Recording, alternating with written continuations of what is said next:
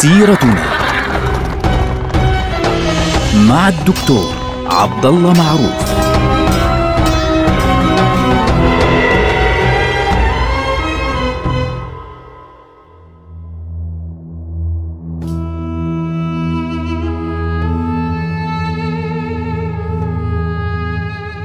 السلام عليكم ورحمة الله وبركاته.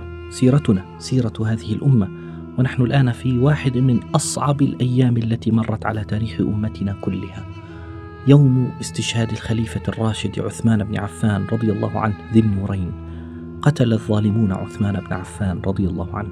قتلوه غيلة، كانوا يظنون أنهم إذا قتلوه فسينجون بفعلهم، وكانوا يظنون أنهم إذا قتلوه سينتهي الأمر وتنتهي القضية وهذا كان امرا في غاية السخف فعليا في غاية السفه من هؤلاء المجرمين الذين قتلوا عثمان رضي الله عنه عثمان رضي الله عنه قبل أن يقتل أصبح في ذلك اليوم صائما وكان قد رأى النبي صلى الله عليه وسلم فقال لزوجته إني اليوم صائم وقد رأيت رسول الله صلى الله عليه وسلم الليلة يقول لي يا عثمان أفطر عندنا الليلة فبالتالي علم أنه سيقتل في ذلك اليوم.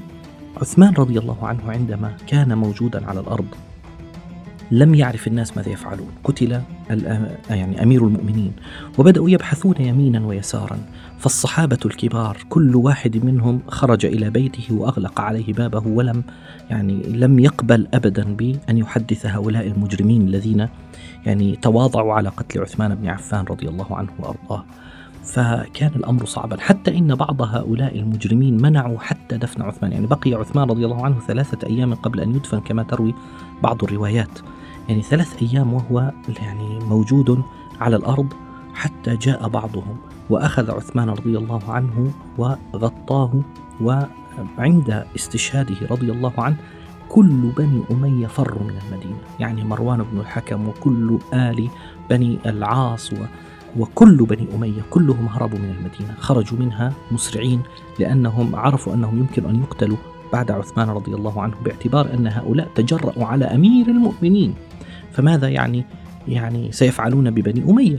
فأما يعني سيدنا عثمان رضي الله عنه فقد يعني كفن رضي الله عنه وجيء به لكي يدفن في البقية فواحد من هؤلاء التافهين السفهاء قالوا والله لا يدفن هنا اليوم. فيقول ويحك يعني أمير المؤمنين قال لا يدفن هنا انتهى الأمر.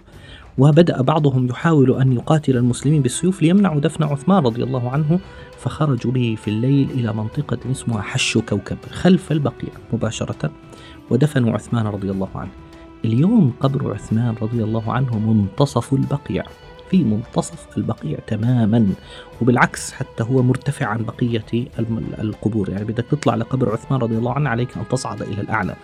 انظروا كيف أكرمه الله رضي الله عنه وأرضاه لما يعني انتهت القضية ولم يعرف الناس ما يفعلون يعني طارت عقول الناس كما قلنا فبدأوا يفكرون طيب ثم ماذا؟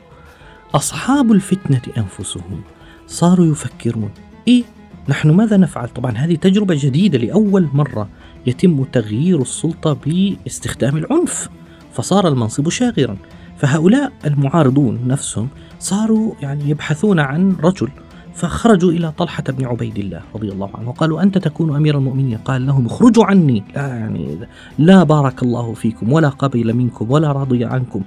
أخرجوه. فذهبوا إلى الزبير بن العوام فطردهم. ذهبوا إلى عبد الله بن عمر.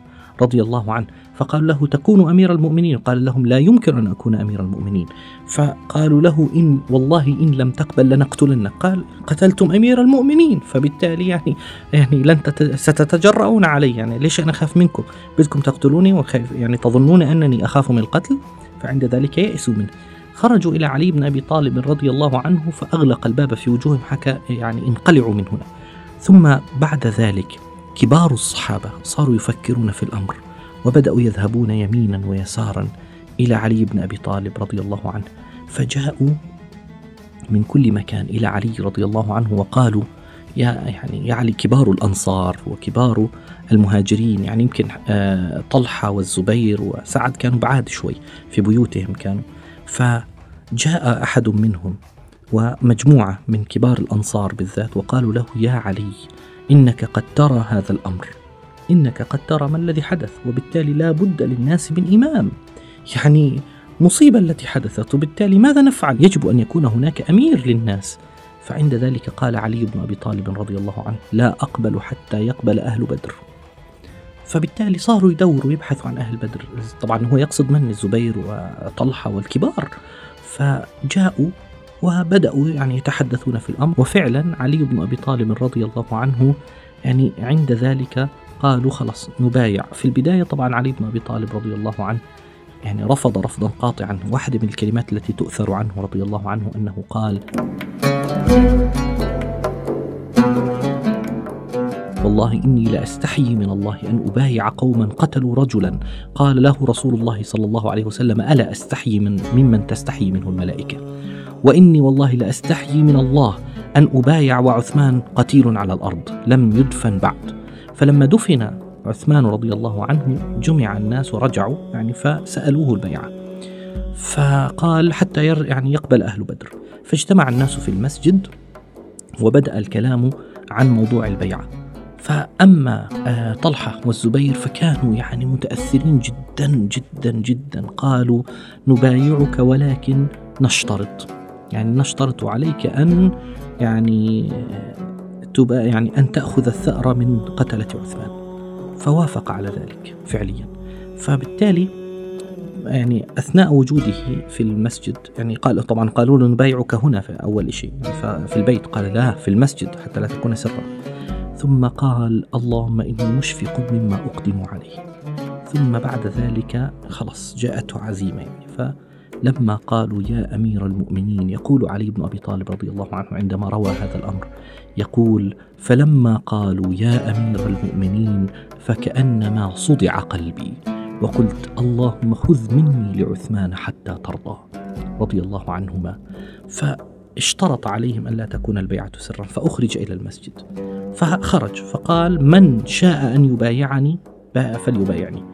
بعد ذلك كما قلنا طلحة والزبير جاء إلى إلى علي بن أبي طالب رضي الله عنه وبايعاه على أن آه، يأخذ الثأر من قتلة عثمان رضي الله عنه. كان ذلك بعد سبعة أيام من استشهاد عثمان رضي الله عنه وأرضاه.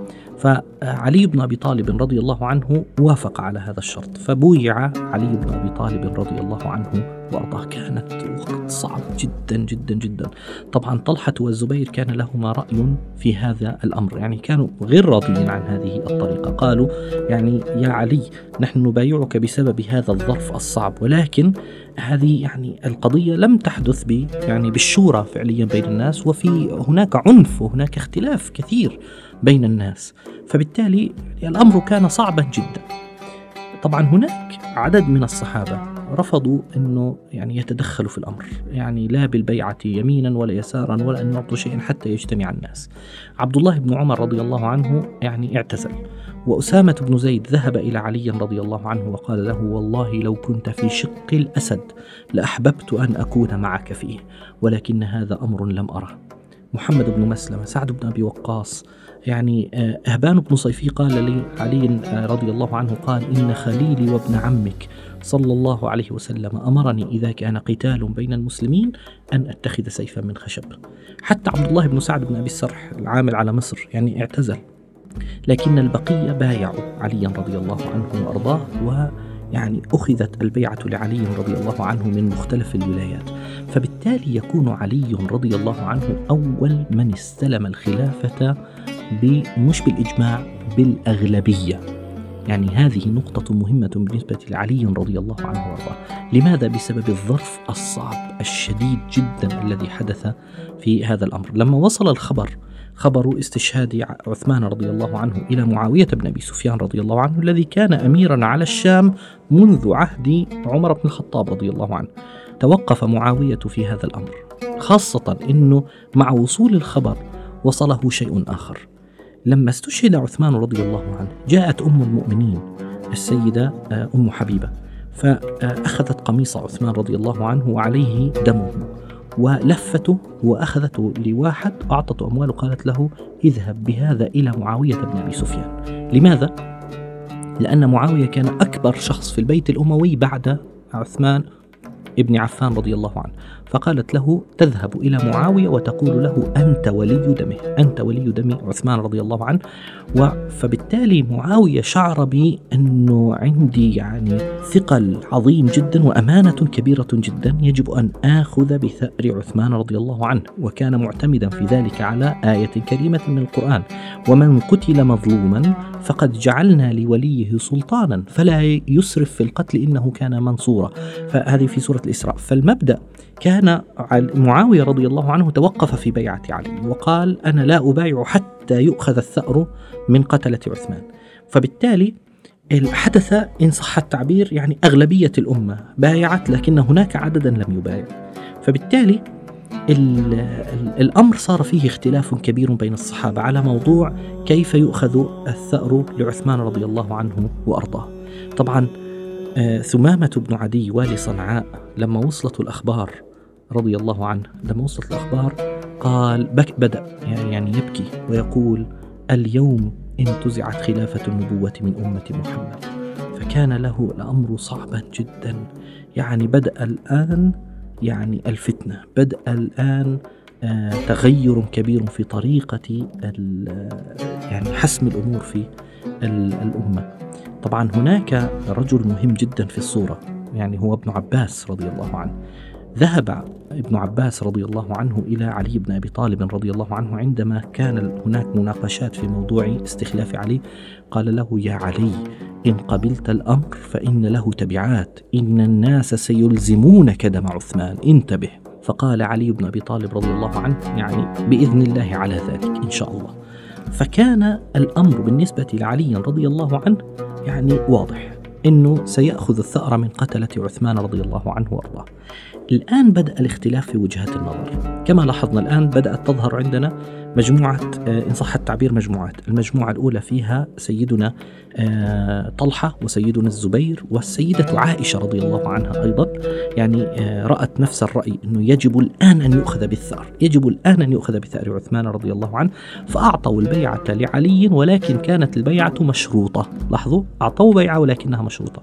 وظهر أيضا طرف آخر هو من؟ هو معاوية بن أبي سفيان رضي الله عنه الذي رفض أن يعطي البيعة حتى يتم أخذ الثأر لأنه ولي الدم هو المسؤول الآن عن يعني تنفيذ القضية لأنه هو ولي دمه بموجب ما قالته له أو ما أرسلته له السيدة أم حبيبة بنت أبي سفيان رضي الله عنها أم المؤمنين.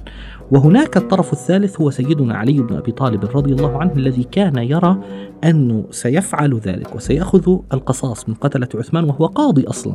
لكن يجب أن تثبت الأمور أولا وتهدأ البلاد أولا خاصة أنه صار لها ست سنوات. في آخر ست سنوات من حياة عثمان رضي الله عنه كانت الأمور فيها إرباك كانت مرتبكة.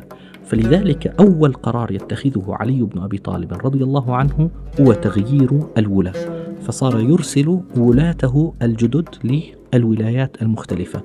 بعض الصحابة الذين كانوا معه قالوا له إن هذا الأمر ليس الأولوية هو قال لا هذا الأمر هو الأولوية. لماذا؟ كان يرى أنه يجب قبل أن نبدأ بأخذ الثأر من قتلة عثمان وهم موجودون في المدينة يعني ما طلعوش لساتهم موجودين. يجب أن نثبت أمور البلاد نهدئها تماما خوفا من أن ينقلب الأعداء على المسلمين ويرتد الناس وتحدث مشاكل كبيرة. يجب أن نهدئ النفوس وبعد ذلك نبدأ بأخذ الثأر. من الذي استغل هذه الفرصة؟ قتلة عثمان رضي الله عنه. الذين قالوا ما دام الأمر أخذ إلى علي وما دام علي يعني يصبر فبالتالي أفضل شيء هو أن نحتمي بعلي أنه ندخل في جيش علي. هذا الأمر سيكون له أثر في غاية الخطورة في المستقبل. نلقاكم على خير والسلام عليكم ورحمة الله وبركاته.